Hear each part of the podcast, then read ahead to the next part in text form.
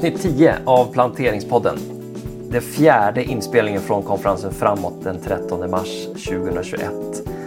Vi har sparat den bästa till sist och du kommer idag få lyssna till Sofia Barrett som är pastor i Audacious Church i Manchester tillsammans med sin man Glyn. Sofia predikade på Pingstpastor för två år sedan och jag kommer fortfarande ihåg det budskapet. Det var så starkt och så passionerat. Idag kommer du få höra henne tala om Seal for the House och vilken temperatur har du i ditt liv och i din församling. Så fasten your seatbelt, you're in for a treat. Sofia Barrett. Jag heter Niklas Mörling. Varsågod och lyssna. So I bring greetings from my husband Glenn and all of our church, Audacious Church here in Manchester in the UK. Look at what technology can do that I can be here in the UK and I can be speaking to all of you wonderful people. And um, I didn't even have to fly. This is crazy. This is what this is what COVID has done. This is the uh, possibilities that we're living with at the moment. But I am thrilled to be with you. And I love the fact that this conference is all about church planting because we as a church are very excited about church planting. It's God's purpose, it's God's mission, and uh, it's God's plan to reach the planet through His church. And we're particularly excited because this year we're planting two more campuses of Audacious Church one in Sheffield and one in Cardiff, which is in Wales. And also, we are pioneering our online campus, which is um, so exciting because now there the possibilities of online church are infinite. There's there's no there's no limitation. So we're really excited about that. But I wanted to share with you a message that that has been bubbling in me for for quite a while now. But um, it's it comes from a, a sense that I believe that we are entering in a, a time where God is about to increase his church in a supernatural way. That he that we are going to grow as a church. Supernaturally, we're going to see acceleration that we have never seen before in our lifetime. And I feel this real sense that we've got to get ready, that we've got to get, um, you know, we've got to train up as many leaders as we possibly can because the doors are going to be wide open for us to expand into other cities, towns, and villages and into other nations. I don't know if you sense that, but I definitely sense that. And I that's why I'm so excited that we are talking about the church and um, and all that goes along with that. So my message, because I've only got half an hour, pray for me, um, is uh, is called this, and it says the the church needs to take its temperature. The church needs to take its temperature. Now, because of COVID, we have we are currently in lockdown so I, I, don't know what your restrictions are at the moment. I tried to look online to see whereabouts um, Sweden is at the moment. And I think that you've got some sort of lockdown, but for us, we are in lockdown for the third time. So we were in lockdown in May, uh, April last year. And then we were kind of easing out. And then we went back in about oh, August. Mm-hmm time.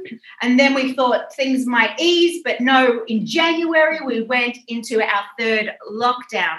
We praise God because in our third lockdown, we didn't have to close church. This has been a huge blessing to us. So we've been able to keep church open, but socially distanced.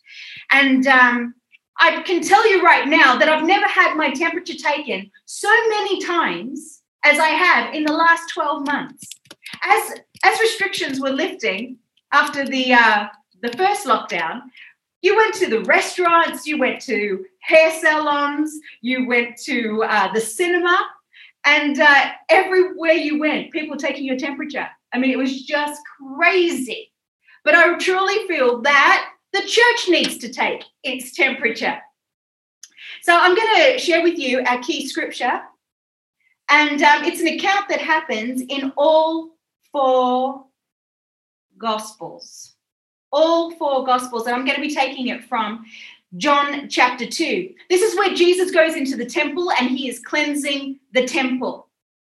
I'm sure you remember this passage. I'm going to be reading from the message paraphrase, and it says here in John 2, verse 13, it says, When the Passover feast celebrated each spring by the Jews was about to take place, Jesus traveled up to Jerusalem. He found the temple teeming with people selling cattle and sheep and doves. The loan sharks were also there in full strength. Jesus put together a whip out of strips of leather and chased them out of the temple, stampeding the sheep and cattle, upending the tables of the loan sharks, spilling coins left and right. He told the dove merchants, Get your things out of here. Stop turning my father's house into a shopping mall. That's when his disciples remembered the scripture zeal for your house consumes me. I'm going to say that again. Zeal for your house consumes me. Now, let's just step into this moment for just let's use our imagination and just step into it. Can you imagine the chaos? Can you imagine that the noise, people shouting, animals, you know, everywhere, money thrown everywhere? It would have been pandemonium. It would have been crazy. I mean, think about a, a, market that you've been to. Imagine somebody going through that market and just upending all the tables and shouting at everybody. And then stick animals into the picture, just running through the through the stalls. It would have been pandemonium. And I think that if I was there, I would have been shocked. I would have been like, what's happening with Jesus? Like, what's going on? If I was one of the disciples, I would have been just totally amazed and and and you know and perplexed like what is going on but this is not the disciples reaction they're not, the Bible says they, they weren't really shocked. They weren't really, you know, um, wondering what was going on. In fact, they looked at each other and they said, Do you know what? This reminds me of that scripture that we have learned, that we have recited, that we have memorized. The zeal for your house has consumed me. That scripture is found in one of the Psalms of David which was in chapter 69, verses 8 and 9. Now, in this psalm, David is not having a good time. He is in big trouble and nothing is going right. And he says these words He says, I'm a foreigner to my own family, a stranger to my own mother's children. For zeal for your house consumes me and the insults of those who insult you fall on me. So, a thousand years ago, before this event, David says these words Zeal for your house consumes me. Then you go forward to this moment where Jesus is cleansing the temple and shouting at everybody to get out and that his house, his father's house, will be a house of prayer. And the disciples remember these words. And in my in my thinking, it's almost like, oh, we know this scripture in Psalm 68, but now we are having a physical representation right before our eyes. Zeal for God's house consumes me. Now you track 2,000 years into the future after that event. And here we are, you and I, part of the church. And that same zeal that Jesus has for his house becomes our zeal because he is the head and we are the body. You can't separate the head and the body. His zeal for his house consumes him and it also consumes us. The church has a temperature. In fact, one of the marks of becoming like Jesus is, is that we share this zeal for his house. It's one of the marks that we are becoming more like him, that we share his zeal for his house. Now, what does this word zeal mean? It means passion, it means fervor, it means intensity, it means heat, it means jealousy. In fact, that word jealousy is not the jealousy that you and I would experience. The jealousy that you and I experience is when we see something that somebody else has and we don't have it. And we wish we had that, whatever it is.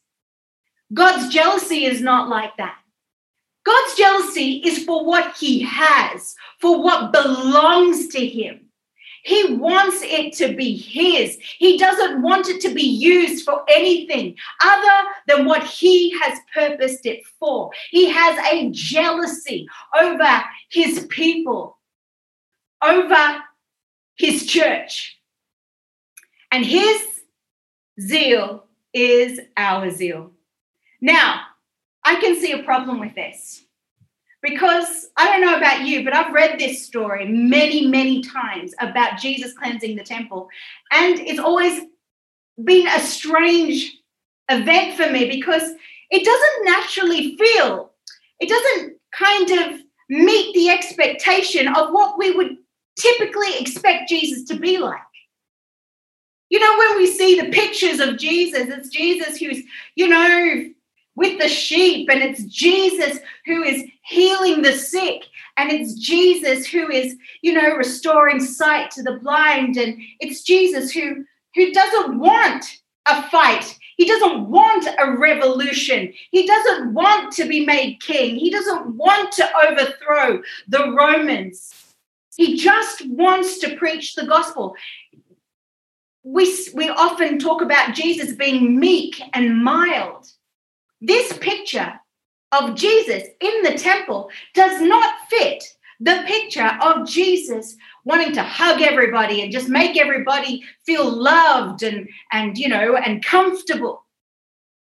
They're two different pictures, wouldn't you agree?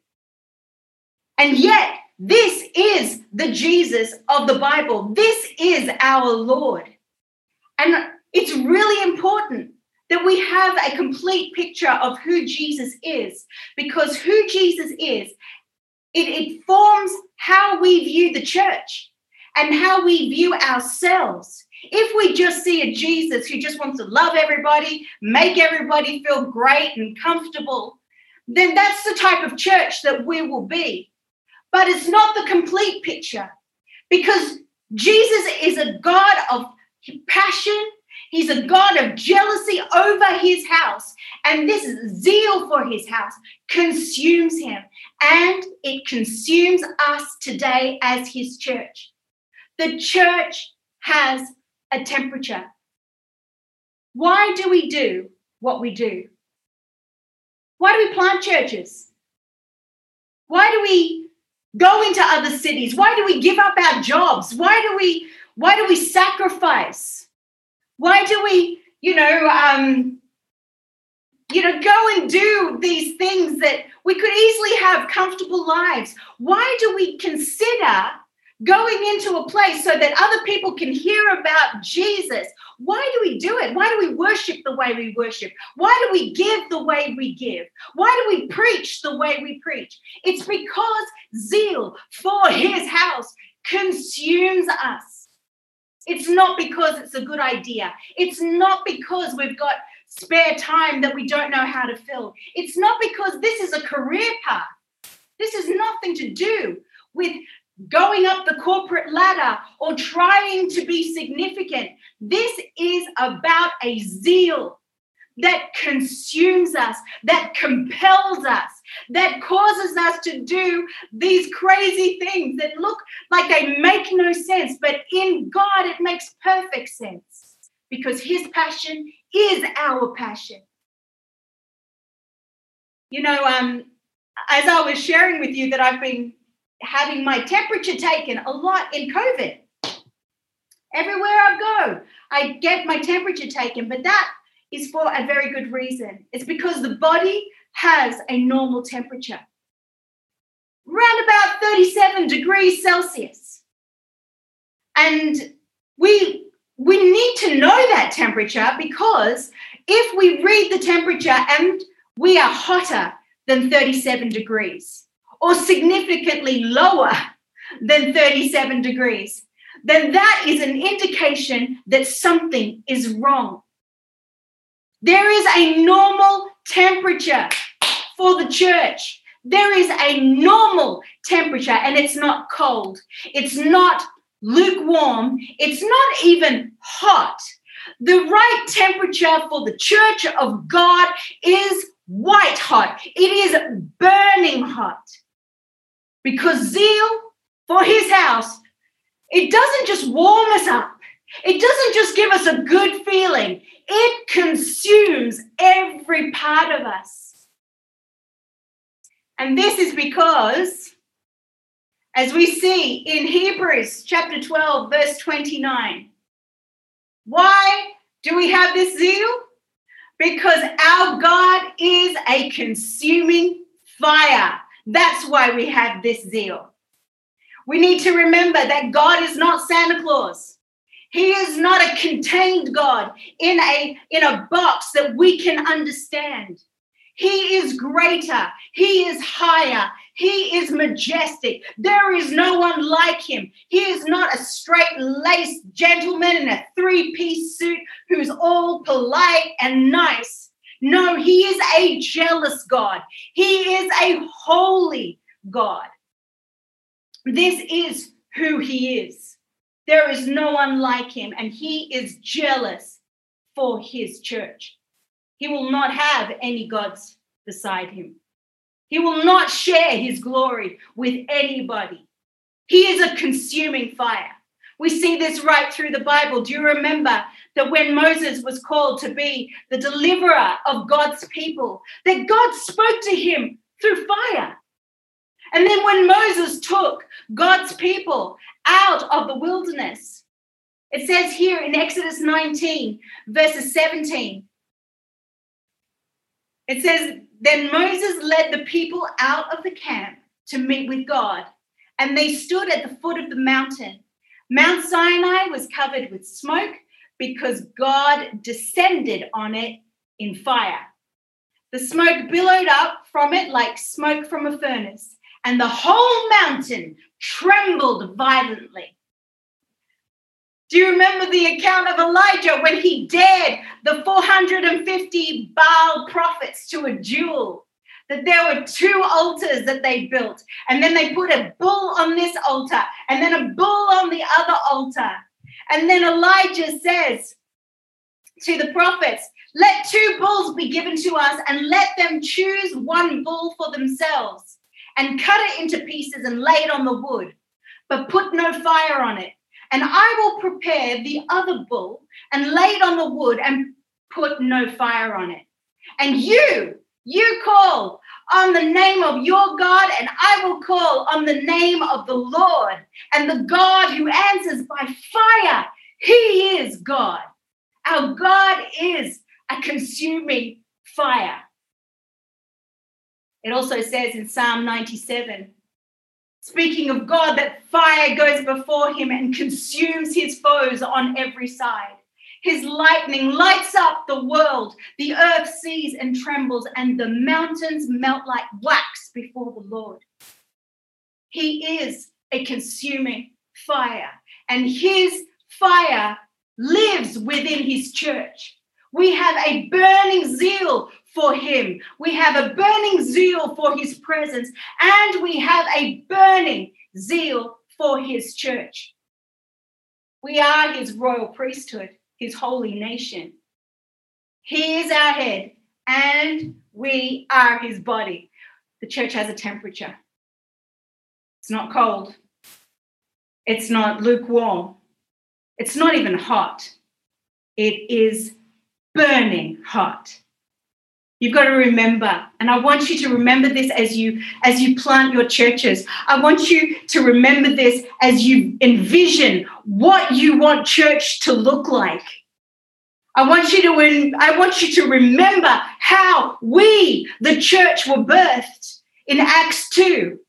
That we weren't birthed in comfort, that we weren't birthed in convenience, that we weren't birthed in compromise that we weren't birthed in contemporary and cultural relevancy, that we weren't birthed in any of those things, but the church was birthed in fire. That is who we are. That is how we do church. We are a people that are consumed by a zeal for his house. It's why we do what we do. It's why we plant. It's why we expand. It's why we grow. It's why we preach. It's why we step out in faith. It's why we do things when we don't have the money. It's why we we look beyond the natural and we see into the supernatural. It's because we are a people who were birthed in fire. I want you just imagine now what church are you building? What do you see the church looking like? How do you see the people in your church? Are they just nice churchgoers? Or are they a people who are consumed with passion and zeal for his house, passion and zeal for his purpose. This our vision needs to have this temperature, and nothing less honors the God that we serve. How will we accomplish all of this vision? Maybe your vision is too small. Maybe you need to expand what you're expecting, expand what God can do. If your vision is something that you can achieve in your own strength, then maybe it needs to be revisited. Maybe it needs to be re evaluated. Maybe in God's presence, you need to look again and see what God is wanting to do in you and through you. What does he want to do in Sweden? How does he want the church to look? How are we going to accomplish vision that is way beyond our ability? Well, I believe that there is a clue in one of the scriptures that is very well known to you and I because we quote it a lot at Christmas time, especially here in England. We, we use it a lot, and it's found in Isaiah 9 verse 6. Speaking of the Messiah, he says, For unto us a child is born, to us a son is given, and the government will be on his shoulders, and he will be called Wonderful Counselor, Mighty God, Everlasting Father, Prince of Peace. Of the greatness of his government and peace, there will be no end. He will reign on David's throne and over his kingdom, establishing and upholding it with justice and righteousness from that time on and forever. And this is how he accomplishes it. The zeal of the Lord Almighty will accomplish this. How are we going to do vision? How are we going to plant these churches? How are we going to do the impossible in His name? Well, the zeal of the Lord Almighty will accomplish it. You know, I remember a, a time when I was a young Christian. I was only 17 years of age. And I remember that, that time where I first discovered this relationship with Jesus. And I was so excited and I was so passionate about my relationship with God. And then, as a natural result, I was passionate about church. I wanted to be at everything. I wanted to be at the prayer meetings. I wanted to be doing evangelism on the streets. I wanted to be in youth group. I wanted to be at every meeting that was going. I was so passionate. And I remember being in a meeting and a lady who was a little bit older than me walking past me. And I don't know what it was about me, but I must have looked enthusiastic. I must have looked passionate. And she saw me and smiled.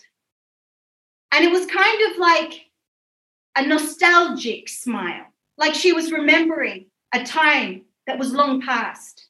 And she said to me these words She said, Don't worry, you'll simmer down with time. And I remember that moment where I thought, I never want to lose this passion. I never want to simmer down. I never want to get cold for God. But you know what? It's possible. It's possible to lose our fervor, to lose our passion. We still love God, but sometimes discouragement comes in. We start passionate, but then somebody betrays us. We start passionate, but then there's a global pandemic. We start passionate, and maybe we lose loved ones. There is all sorts of things that can happen that can rob us of our passion. I want you to take your own temperature right now. Has something come in or happened that has robbed you of some of your zeal? Because if that's the case, we're going to pray right now. We're going to ask God to rekindle that zeal again. The great thing about God's zeal is that it burns everything that is not of Him. It is a purifying fire. It is a fire that will get rid of all fear, all discouragement, all hurt, all pain. It refines and purifies. You know, there's a, a story attributed to one of the heroes of our faith, John Wesley, here in the UK. Now, John Wesley was alive around 1700s. And there's a story that's actually attributed to him that goes like this. And if you go to, you remember, if you, I don't know if you know the story, but John Wesley and his brother, they started the Methodist movement, but they were so influential in turning people to the Lord.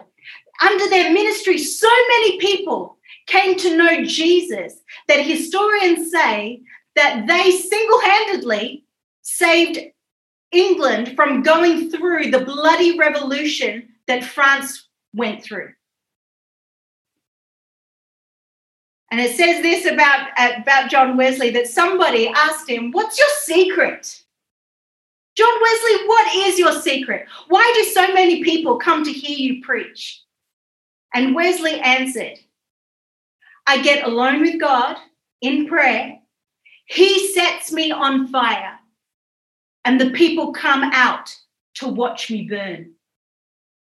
That is my prayer for you, and it's my prayer for me that we, in our relationship and in our passion for God, He sets us on fire for His church, for His plans, for His purposes, that His fire determines our choices, it determines our vision, it determines how we do and what we do, what, how we do it.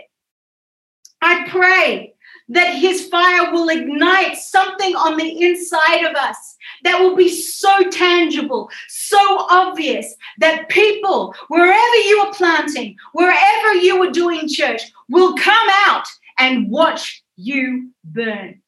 May this be the case for you and I and for our churches. In Jesus' name. Wow, vilken undervisning och vilken passion. Sofia är verkligen en fantastisk förkunnare. Om eh, du är som jag så kanske du behöver meditera och fundera och reflektera över detta. Gör gärna det. Lyssna igen om du behöver. Dela gärna med dig av podden om du tycker att den är intressant. Dela med dig till människor som eh, du tror behöver höra den. Eh, du kan dela på sociala medier såklart. Det finns på Instagram, plantering.se. Samma webbadress, plantering.se, kan du läsa mer om pingstplantering. Ställ gärna en fråga, berätta en berättelse, eh, kom gärna med kommentarer via de här olika kanalerna så kan vi ta med dig i kommande poddar. Håll utkik efter den, den kommer om några dagar bara, kanske en vecka. Till dess, sköt om dig och Guds välsignelse.